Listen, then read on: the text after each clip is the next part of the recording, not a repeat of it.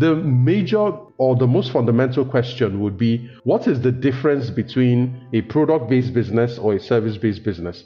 If you can sell, you can sell a product to make money, you can sell a service to make money. If you're going to make money at the end of the day, does it really matter if it's a product based business or a service based business? Well, that's a fair question. It's a good question. Now, it's not just about the money because you can spend four hours to make one dollar and then some people spend four minutes to make the same one dollar right? It's the same one dollar but somebody is spending far more time far more resources far more energy to squeeze out the same one dollar. You could also invest you could also be involved in a capital intensive business that requires $10000 to start. And at the end of each month you're making one dollar right? And there's some other person who just needs $100 to start a business. And at the end of the month, they, make the same $1. What it means is that you're spending, the first person requires much more money to squeeze out the same amount of output. So it's a far less efficient process.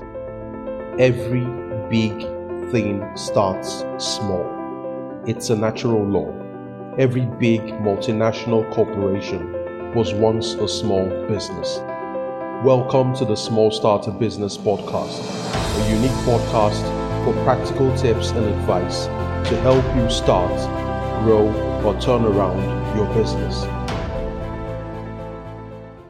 Welcome to another episode of the Small Starter Business Podcast. I am your host, as usual, John Paul Iwuoha. Today's episode touches on a very simple but important topic and this is a, uh, this is a, a topic that shows up at very monumental times in the life of a business. Most times, this this question, this choice comes up at the time an entrepreneur is thinking about starting a business. And what exactly is that choice? The choice is should you start a product based business or should you start a service based business? Now, we know there are all kinds of businesses in the world, uh, big and small, right? But one thing is very clear it's either you are a business that sells products, or you're a business that sells services, or you're a business that sells both products and services. So today's episode is going to look into the question of which one is better. If you had to choose uh, creating a product based business or a service based business, if you had to choose just one, which one is actually better? And why is this conversation important? Now, it's important because of that very scarce resource called time. All of us are going to be on this planet Earth for a very limited amount of time. All of us have the same 24 hours in a day. It doesn't matter if you're building a product based business or a service based business. All of us have the same 24 hours um, in a day. Most times you have to sleep for some of that time. So basically, if you had to devote your life if you had to devote the next three years, five years, or 10 years to build a business, which one would be a better use of your time? Would it be a product based business or would it be a service based business? So, if you had to allocate your time efficiently, which one would give you a bigger bang for your buck? So, um, now this particular topic is very important, especially for people who are about to start a business. You know, if you've never started a business for the first time before, that's moment where you're about to make that choice, where you have a couple of business ideas on your list. I remember I had a coaching conversation with one of our newest members in the Insiders, uh, uh, Chamon, Chamon from uh, Rwanda, right? And during that conversation, we're looking at a couple of business opportunities he could explore. On that list were product based um, business ideas, and then we also had service based uh, business ideas. And it's very important because if you're going to invest the next two or three years of your life or the next 10 years of your life building a business, it makes sense that you invest that time in a business that is going to maximize your return on investment, your return on the pain and the pressure and all the troubles and hassles of building a business. Another important um, reason why this conversation is timely is that, you know, some businesses are just harder than others. Some businesses are naturally harder than others. For example, if you work in the agribusiness space, you can imagine that it is harder than somebody who is doing um, IT, whether it's software programming or one of these guys who just works on a laptop, right? So working on a laptop is of course easier than working in the field under the sun. You're exposed to the elements and the risk and all that. Uh, hospitality businesses, logistics businesses, which are very hands-on businesses, are quite harder than, for example, a consulting business where the consulting service can be rendered over the phone or over Zoom or something like that. So, uh, what I'm really looking at is if you had the if you had the choice or the opportunity to choose, which one would be better? I also don't want to uh, forget those entrepreneurs who have already built a business. You've built a business based on a product or a service. Your business that business is now doing well, and you're thinking of diversification or going into other lines of business. So if you're at that point where you have to invest time, energy, capital, and all that to start another line of business, would you be better off starting a product based business or a service based business? So that exactly is the um, crux of the conversation in this episode. And um, in this episode, I'm going to be looking at the pros and cons of product based businesses and service based businesses. My goal with this episode is to give you a full understanding of the factors you need to consider before you decide to go into a product based business or a service based business. Now, the major or the most fundamental question would be what is the difference between a product based business or a service based business? If you can sell, you can sell a product to make money, you can sell a service to make money. If you're going to make money at the end of the day, does it really matter if it's a product based business or a service based business? Well, that's a fair question. It's a good question. Now, it's not just about the money because you can spend four hours to make one dollar, and then some people spend four minutes to make the same one dollar right? It's the same one dollar, but somebody is spending far more time, far more resources, far more energy to squeeze out the same one dollar. You could also invest, you could also be involved in a capital intensive business that requires $10,000 to start. And at the end of each month, you're making $1 right? And there's some other person who just needs $100 to start a business. And at the end of the month, they, make the same $1. What it means is that you're spending, the first person requires much more money to squeeze out the same amount of output. So it's a far less efficient process. And I, I hope you get the drift here. So when it comes to the difference between products and services, there are different, depending on who you listen to, there are different, um, uh, more or less there are differences right between products and services. But there is one key difference between a product and a service and i need you to pay attention to this. That key difference is the transfer of ownership and risk. The transfer of ownership and risk. And let me explain. If you have if your business makes products right maybe you make headphones or you make um, mobile phone accessories, or you make wristwatches, or let's say you make shoes, for example. Once you sell a pair of shoes to a customer, you automatically transfer the ownership of that shoe and the risk associated with that shoe to the buyer. So let me explain. The moment before you sold the pair of shoes to the customer, you owned the shoes, you made the shoes. They are your shoes, right? But the moment you accept money from the other from the buyer, in exchange for those shoes. Automatically, you transfer ownership of those shoes to the buyer. So after taking money from the buyer, you cannot say, you know, I want to wear those shoes on Sunday. You can't wear the shoes on Sunday. They are no longer your shoes. You have transferred the ownership of the shoes to the buyer. The buyer also can't show up later and say, uh, this shoe needs mending. You know, it's not your business. You have transferred ownership and risk. So if something has happened to that product, it's the buyer's business. The buyer needs to go sort that out. So when you are in a product based business, that's exactly what happened. That's exactly what happens. You create the product, the product is ready, you find a customer, you sell that product, you exchange that product for money. At the time of that exchange, you have transferred your ownership and the risk associated with owning that product to the new owner. That's the seller. So that's it for products. If you're in a product based business, that's what happens. But in the case of a service, right, when you sell a service, you don't transfer ownership and risk, right? If you're offering a service, you don't transfer ownership and risk. One example of a service would be if you're trying, if you want to travel by air from Lagos to London, you, of course, you're going to, you, you need to buy an airline ticket. Now, what that airline ticket means is that it guarantees you a seat on that flight between Lagos and London, say at 2 p.m. on Wednesday. That's what it guarantees you. You do not own the seat on that flight. After you get off that flight in London, you cease to have any access or ownership rights or whatever that comes with the seat. The airline retains ownership of the seat. If something happens on that flight, you're uncomfortable, you need help, it's the airline's responsibility because the airline still bears risk the, the risk of the of the seat because it retains ownership. So you see what's happening here. When somebody provides you a service, they are not transferring ownership or risk to you. They still retain it. You know? So so that's the key difference between products and services. When you sell a product, you transfer ownership and risk.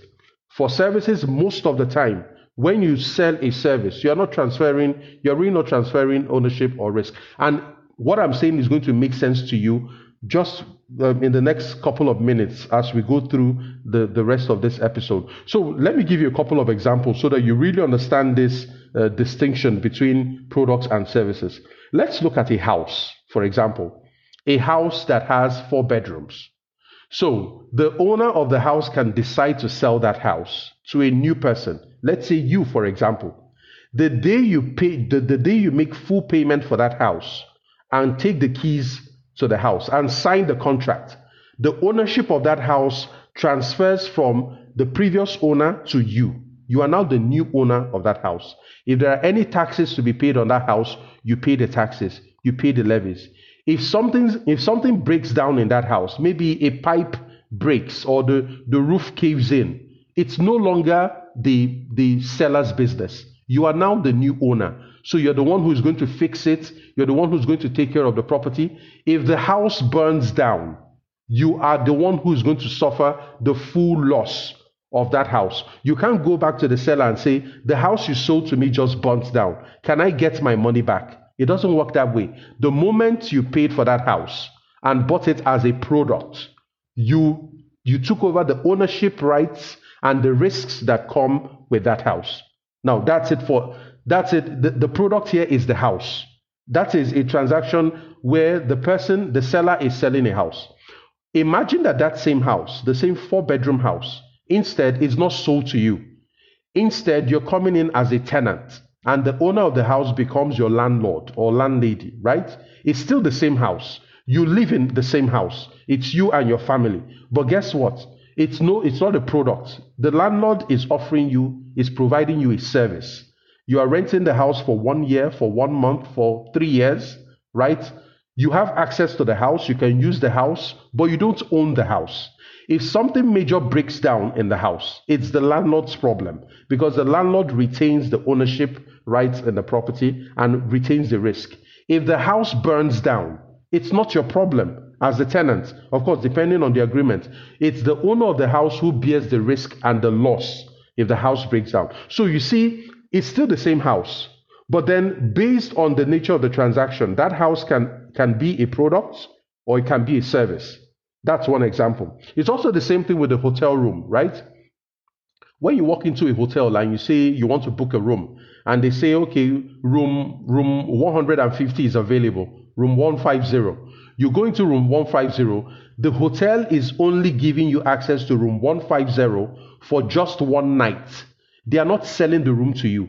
You don't own the mattresses, the paint on the wall, the furniture in that room. The hotel owns the room and everything in it. You are just there for one night. So it's a service, right? So you see the distinction. I can also apply the same thing to a car, right? You can walk into a car lot and buy a new car for, say, for example, $20,000. You buy that car. The moment you drive that car out of that car lot, you know, you are now the new owner. You bear you bear full responsibility for the car. Whatever happens to it you know all of that because you have paid the full price and you've taken over ownership of that of that car which is now your property. Now the same car rather than selling it to you for $20000 i can lease it to you for $500 a year or maybe $1000 a year so you drive out with the same car your friends see you in the car, you drive the car to work, everybody thinks it's your car, but it's not your car. If something happens to that car, it's not your business. The person who bears the loss is the owner of that business. Because in that same arrangement, in that arrangement, the car is a service to you. It was sold as a service to you, not as a product. Now, the reason I'm making these distinctions is that in some areas, some people make the distinction that a product is tangible, then a service is intangible, right? You see, some people make that distinction. But when you look at it like a house or a car, uh, the, the car is tangible. You can hold it, you can feel it, you can see it, right? The, the, the house is tangible, the car is tangible. But how you sell it, either as a product or a service, is really what makes the difference. And like I told you, the key difference is the transfer of ownership rights and the risks of that property. So now that I've explained the distinction between a product uh, type of business and a service type of business, let's now look at the the, the core characteristics of a product of a product based business and the core characteristics of a service based business. Now, my goal in this episode is not to nudge you in any one direction. Like you would notice as we, we continue in this episode, there are examples of very successful companies that are product based businesses. There are many successful companies that are service based businesses. So even when you look out there, it's not as if the service based businesses are more successful than product based businesses. And it's not as if the product based businesses are more successful than service based businesses. It all depends on preference. And that's the goal of this episode. I want to give you enough information and guidance so that you can make the right choice for you. There are people who love product based businesses. They want to see the product, they want to touch it, they want to have that pride and joy of I created this. And there are some people who prefer service based businesses, right? It all depends on the individual. And since I don't know what kind you are, the very best I want to do for our audience, the people who listen to the Small Starter Business podcast, is to provide you with sufficient inf- information so you can make up your mind when it's when it's time. So let's look at product-based businesses. Now, there are two kinds of product-based businesses. If you want to go into a business that sells products, there are two ways you can do it. The very first one is manufacturing, manufacturing, and the second is trading. So let me explain manufacturing, for example. Manufacturing is make and sell. You, you sell what you make. You make what you sell. That's exactly what manufacturing is. Toyota, for example, is an example of a manufacturing company. Toyota makes cars, right? Dangote is an example. Dangote makes cement, it makes sugar, it makes uh, pasta, it makes fertilizer, Dangote makes things. McDonald's, the restaurant chain, makes things. They make burger, they make fries, they make, you know, all of that. So they're in the food industry. They make what they sell.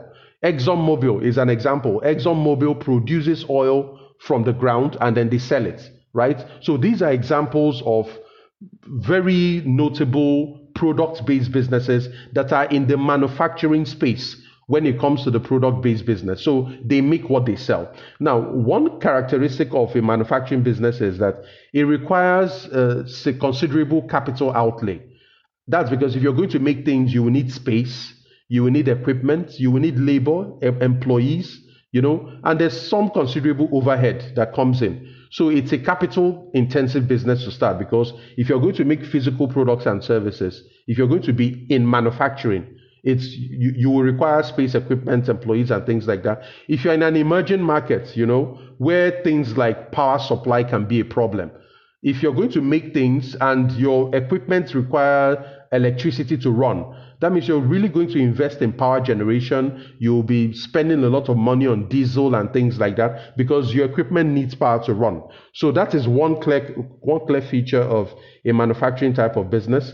It's also harder to start if you want to go into manufacturing, it's harder to start because of the things that I mentioned. You will need space, you need access to suppliers, access to distributors, you will need employees, you will need equipment, you know, things like that. So it's a much harder business to start. Um, and um, there's, even though it's much harder to start, the advantage of a manufacturing type of business is that you have a, there's a high opportunity to differentiate your product. Because you make the product, you have a lot of influence in how the product turns out. You can change, you can influence the color, you can influence the size, you can influence the content, you can influence the field. There are many things you can do as long as you're the one creating the product. You have a lot of flexibility to differentiate your product and make it make it uh, different and unique in the market. So you have the ability to make it unique because you make the product. So that's it for a manufacturing type of business, make and sell. The second type of product based business is trading. So, unlike manufacturing, trading means you buy, you sell what you buy, you buy and sell.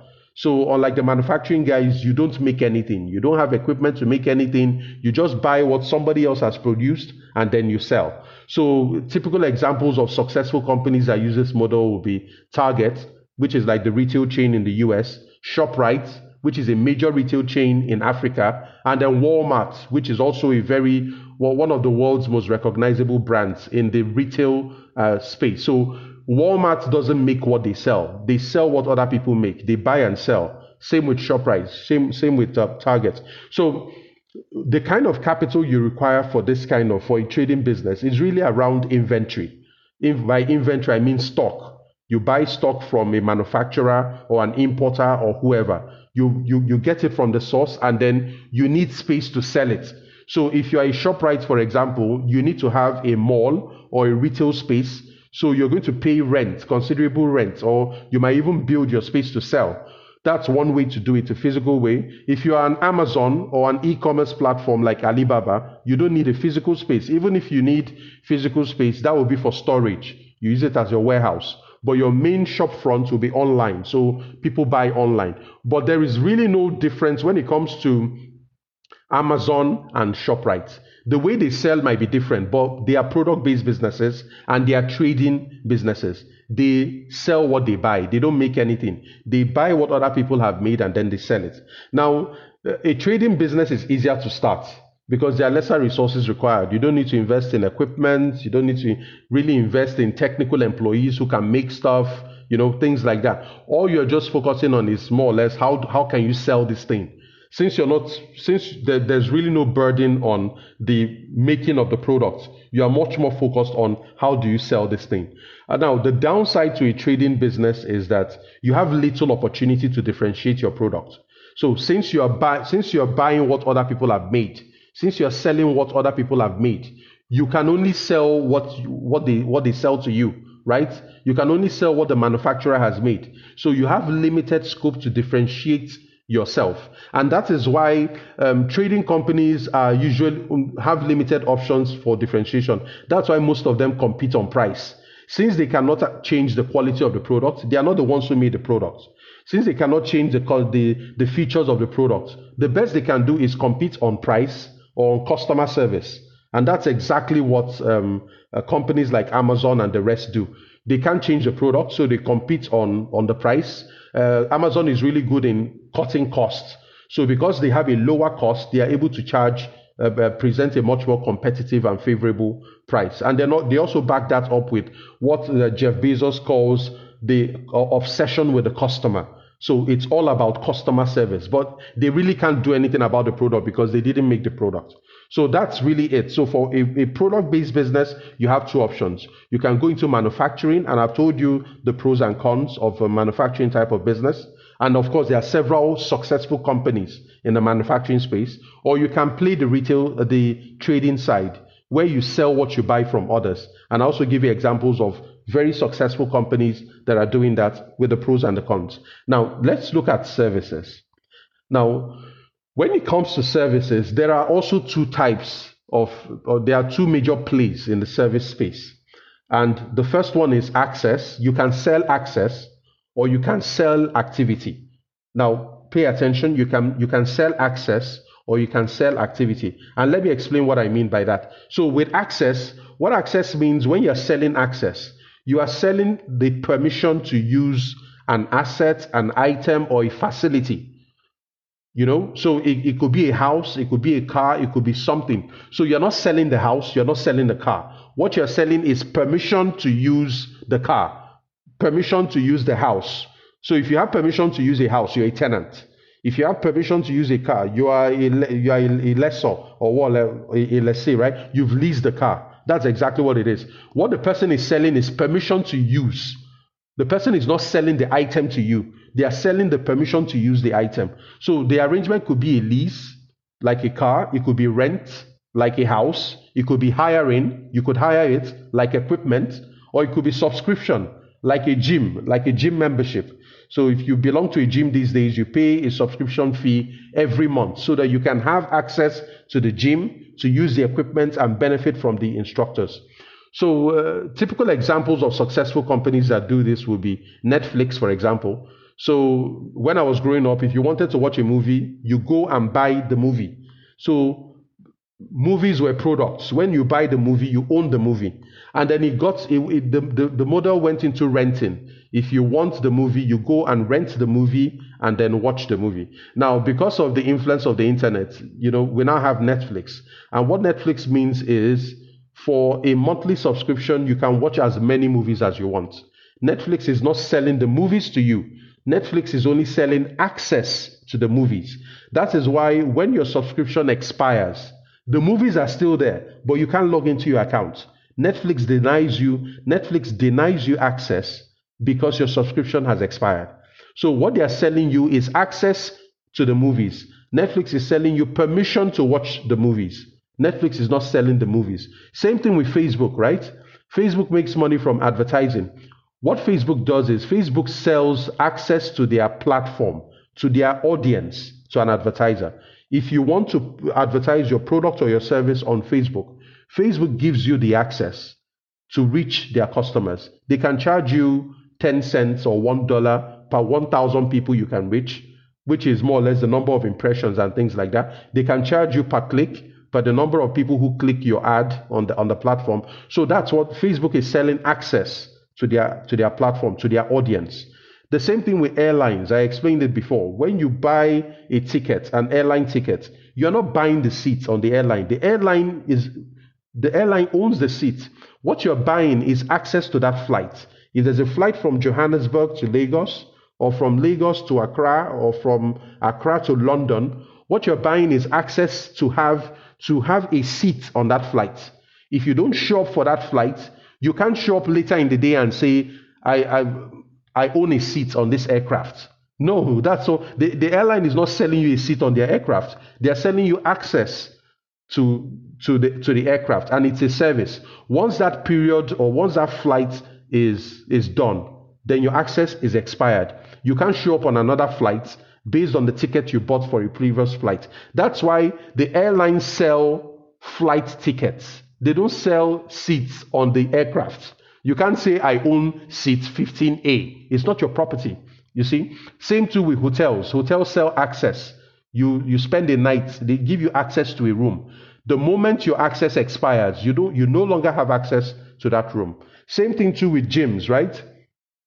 So, like I also said, you you you you buy a gym membership, and that gives you access to use the equipment. It gives you permission to use the equipment as long as your subscription is, is still active. So I hope you, you understand what it is. The, these, these are examples of businesses that are very successful and what they sell is access. So now when it comes to the, the downside of this kind of business, or more or less a feature of it, you will need, um, it requires uh, capital outlay to buy or build the asset.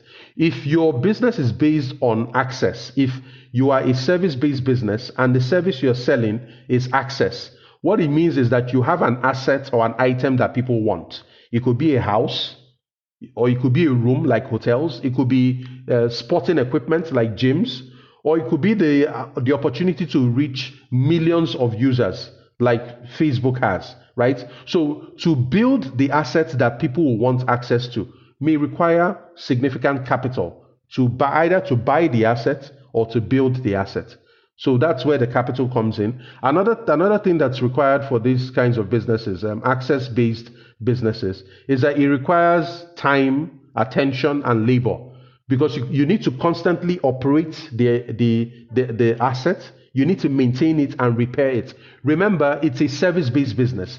So you are not transferring the ownership or the risk of ownership. You bear the risk of ownership. So if something happens to the asset, so if, for example, you run a hotel, if the pipes burst, or if there is a fire in a section of the building, or the roof is leaking, or something goes wrong, it's still your property. You have to maintain it. Your guests, the people who pay for rooms in your hotel, they bear no responsibility for repairing things that are on your property. You, you, you retain that responsibility. So, what that means is you're going to bear the cost of hiring technicians, keeping people on your staff who will be responsible for operating things, maintaining things, repairing things, right? So, if you're leasing, if you're in the business of leasing equipment, what you're doing is you're you're selling access to the equipment. If the equipment breaks down or needs maintenance or needs repairs, you have to bear the cost for that. So that is a feature of this kind of business. And um, but then if you look at the upside, if even though the, there's a considerable capital outlay for service-based, for access-based service businesses, right? One opportunity you have is that you can improve the offer because you own the property. You can improve the offer and change the pricing. You can increase the pricing. So let me give you an example. Say I own a gym, right? I own a gym and I'm selling a, the subscription, the monthly subscription for the gym at $25 per month, right? I could improve the gym. I could get advanced equipment, get some Peloton devices in there, touch it up, get a celebrity trainer, you know, improve the place, and then tell my, my tell my members, the my customers, that the price is now $45. We're moving up we're moving up the price from $25 to $45 right? And I'm able to do that because I, I am still the owner of the property and I've touched up the property, I've improved the offer, and I've changed the pricing. Compare it to somebody who sells a product. After I sell a product to you, there is no incentive for me to improve the product I sold to you. It's no longer my property. It's now another person's property. So I don't have any incentive to improve that thing I've sold to you or even ask you to pay a higher price. So you can imagine it's going to be ridiculous if I sell a product to you, I sell a I sell a house to you, and then I come back to you and I tell you, I think I made a mistake with the price. I want you to pay more. It's not going to work because you've already transferred ownership of that property to me. But if it's if it's a service-based business where I still own the property, I still own the gym and the equipment in it, I still own the hotel. I can touch it up, I can improve it, I can rehabilitate it, you know, and then ask for a higher price because the thing I'm offering has changed. So that's it for access based service businesses. The second type of service business that I told you about is activity type service businesses. So, unlike the access uh, type of business of service business where what you're selling is a permission, is a permission to use an asset. In activity type service businesses, what you're selling is work. You are actually going to do work to benefit a customer. That's what activity type service businesses are. In, in essence, you are, you are selling your time to create results for the customer. So this is that whole I want to work for you. I, am going to do work that is going to be of benefit to you, and you're going to pay me for the work that I've done. But to do that work, I need to invest my time, I need to invest my knowledge, my expertise, all of that. Bottom line is, I'm going to do work, activity. I'm going to do something that you're going to uh, pay me for. So, of course, there are several successful companies that use this model. One common example is construction companies, right?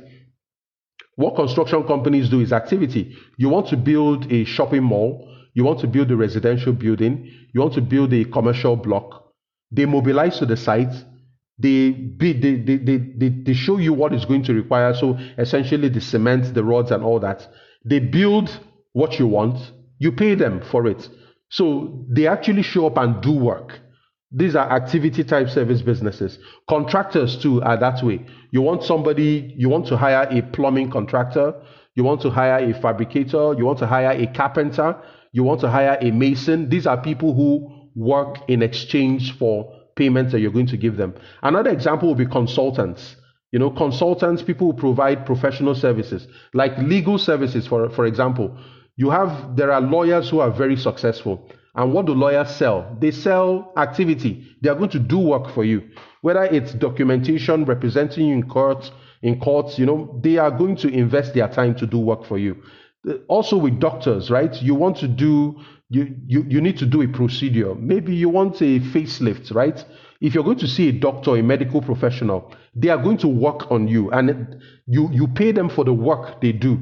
You know, they, you, you pay them. Same thing too for financial investment advisors, right? These guys, they, they, they work for you. They give you advice. They provide you with information that can make you make more money. Um, you know, it can go on and on. Wedding planners, you, you're planning for, you're, you're going to have a wedding, right? And you hire a professional wedding planner. What they're going to do for you is work. They will do the plan, they would um, work with the contractors, they will make sure you have a memorable wedding event. That's what they do. They're actually going to do work to deliver the results that you want. And then you pay them for the results, for the work they've done for you. Now, the upside to activity based service businesses is that it's very flexible. Because you're doing the work, there's a high opportunity for differentiation. For example, one major opportunity that activity type service businesses have is that the person who is doing the work has the advantage of their personality all human beings are not the same. All of us have our different personalities. So if you have a personality where the customer likes you just because of who you are, you are empathetic, you listen to them, you're patient, you are pleasurable, you know, all, all, all of that. That is something that another person cannot copy.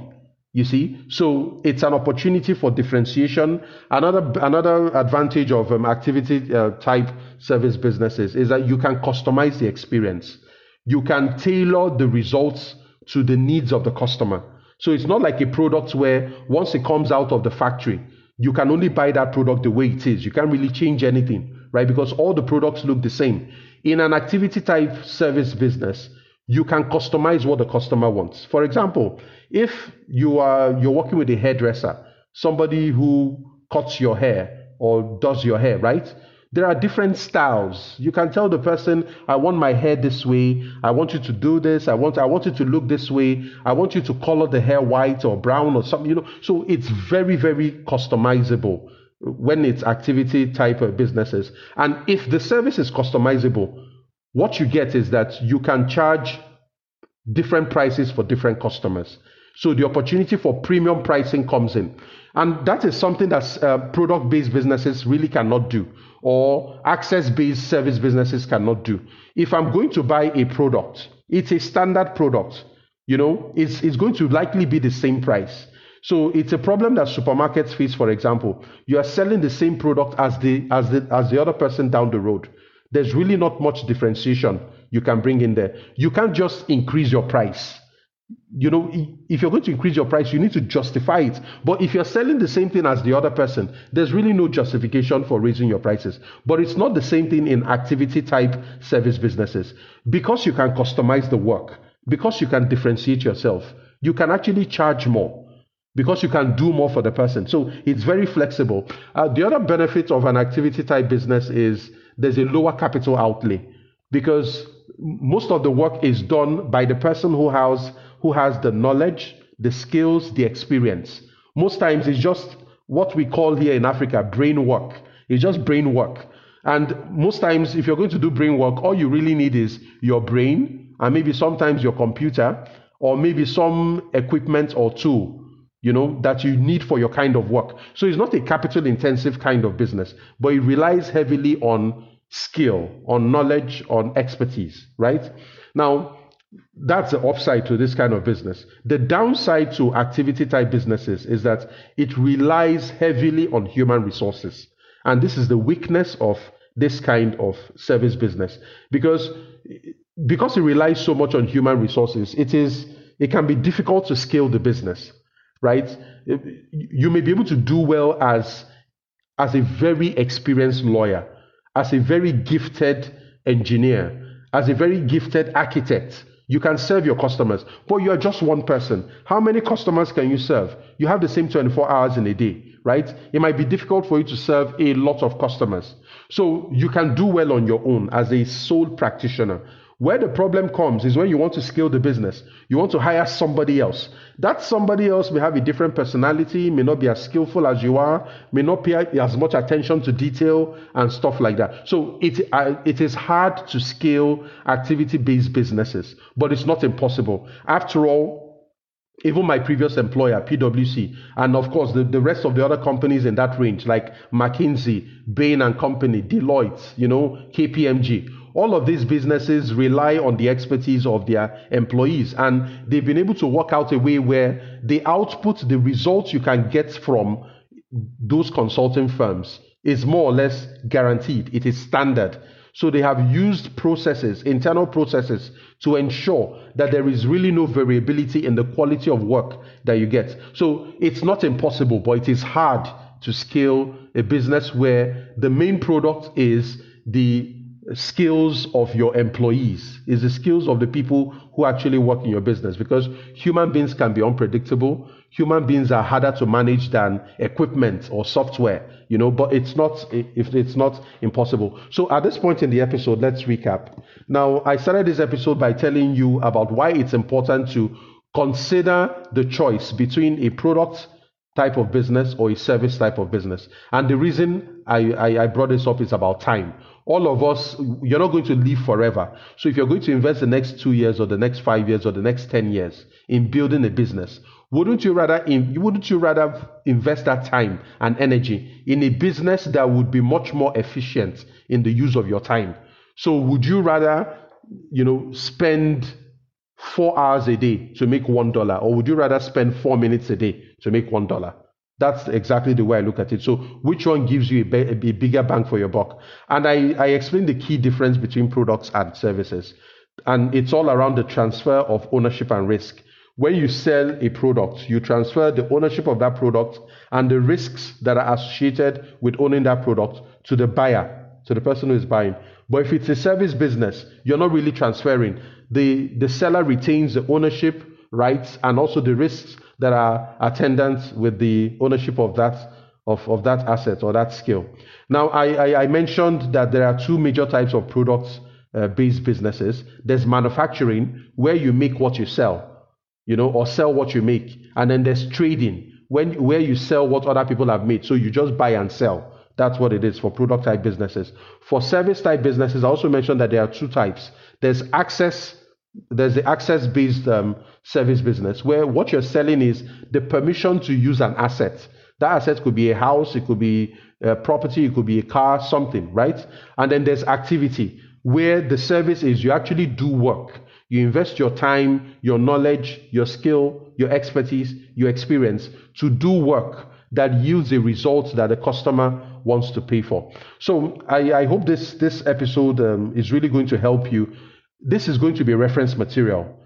If you have already started a business, there will come a time in the future where you'll be thinking of something new to start to add a new revenue stream to your business. At that point, it would be nice to you know refer to this episode and then think think through many of the important points I've raised here so that you make the right choice and allocate your time wisely. So at this point in the episode, there are four things I need you to consider. The very first is to join the Insiders program. This episode was influenced, was inspired by a coaching session I had with one of our new insiders. This is a young man who is about to start a business. And the worst thing he can do is to start the wrong type of business because, like I've explained in this episode, some businesses are just naturally harder. So why would you do something hard if you can do something easier and still make the same amount of money or even much more money, right? So that's the logic there. So I'm very happy that because of that coaching session, he got the guidance that he needs now to make the right choice so that he doesn't end up three years from today or four years from today looking back and saying, oh, you know, I would have been better off if I started a product based business, or I may have been better off if I started a service kind of business. Like I said, the decision is personal because all of us have our preferences, right? So the, the bottom line is what the insiders affords you is the benefit of avoiding mistakes that are unnecessary.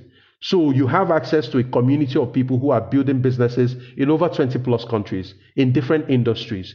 You can more or less benefit from that combined wisdom from that community you know, and save yourself a lot of heartbreak and, and all of that, you know, and for a very affordable price, right? So to learn more about the insiders, about what we do and, and other things that are related to it, check us out at smallstarter.com slash insiders.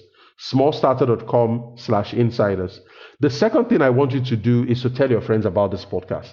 This is free business information. It's not going to cost you anything to Tell your smart friends about the Small Starter Business Podcast. You could be saving somebody some major regrets, some major mistakes, some major heartbreak, right? Because it can be very traumatic when people make avoidable business uh, mistake. So it's not going to cost you anything. You're getting this episode for free.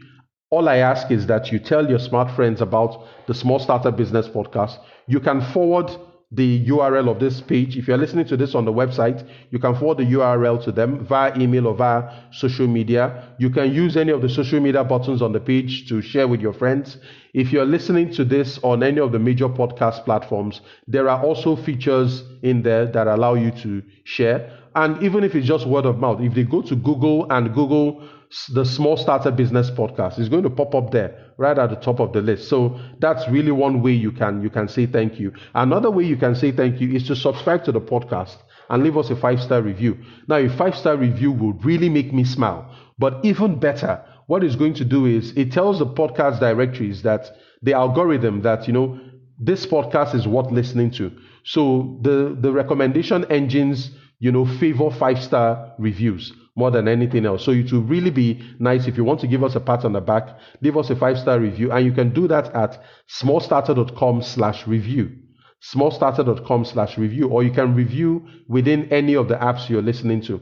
So also at this point again, I'm going to mention everything we do rises and falls on the Insiders program. These are the people I work directly with. They are ambitious, amazing people who are building businesses in different parts. And if you want to have direct access to me, you need my opinion on something you're building, there's no point clogging up my email box. The best place to catch me is inside the Insiders program. And you can check us out at smallstarter.com slash insiders. Smallstarter.com slash insiders. At this point in the episode, let's listen to our partners at Queza. Remember, Queza is a revolutionary platform that is changing the way small and medium sized businesses access uh, foreign markets. So there have been all sorts of success stories about people who are building, you know, making products, right? From shea butter to customized shoes to artwork and all that. And they are getting customers in the US, in, in Europe, in the UK, in Canada. You know, it's really nice when you can earn in foreign exchange. And this is an amazing African Africa grown company that is doing the same thing that Alibaba did for China, that revolutionized how China does business with the world. So I have very big expectations from Queza. I think it's going to do very great things. Um, I'm working closely with the founder, Maxwell, and I think it would be nice to listen to what he has to say in this episode. So, welcome again, Maxwell, to another segment, uh, the Queza segment on the Small Starter Business Podcast. And um, today I wanted to talk about challenges because anybody who's trying to do international trade, who is trying to export, uh, who is trying to get somebody in America or Canada or the UK to, to buy their products, I can imagine that they are going to face challenges. Even doing business between two African countries is hard enough. So I want you to, to pick on one challenge. If there's one challenge you think uh, or you believe is one of the most serious ones that cause uh, significant pain to people, uh, small businesses that do, they're trying to export their products.